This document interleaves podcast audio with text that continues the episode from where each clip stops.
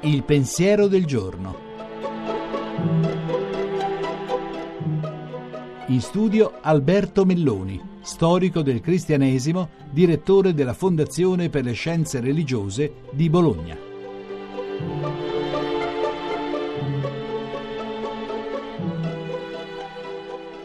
Fra poche ore Donald Trump entrerà in Vaticano per incontrare Papa Francesco.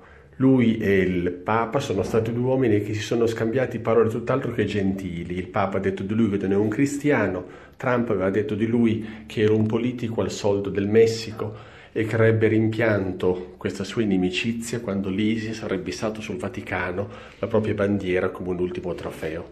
Ma Trump si troverà davanti non soltanto un uomo col quale sarà difficile capirsi, ma si trova davanti un pontefice che ha interpretato in maniera originale il ministero petrino, la fraternità con il patriarca Bartolomeos, con il patriarca Kirill, con le vescove e i vescovi luterani a Lund, col papa Tawardos d'Alessandria, con l'arcivescovo di Canterbury, fanno sì che oggi quello che Trump incontra sia davvero Pietro. E Pietro dirà anche a Trump le stesse parole che ci sono negli atti degli apostoli, non è oro né argento, non avrà missili da comperare, ha elicotteri da ordinare, ma domanderà a nome di tutti pace e lo farà con una voce che non potrà rimanere inascoltata.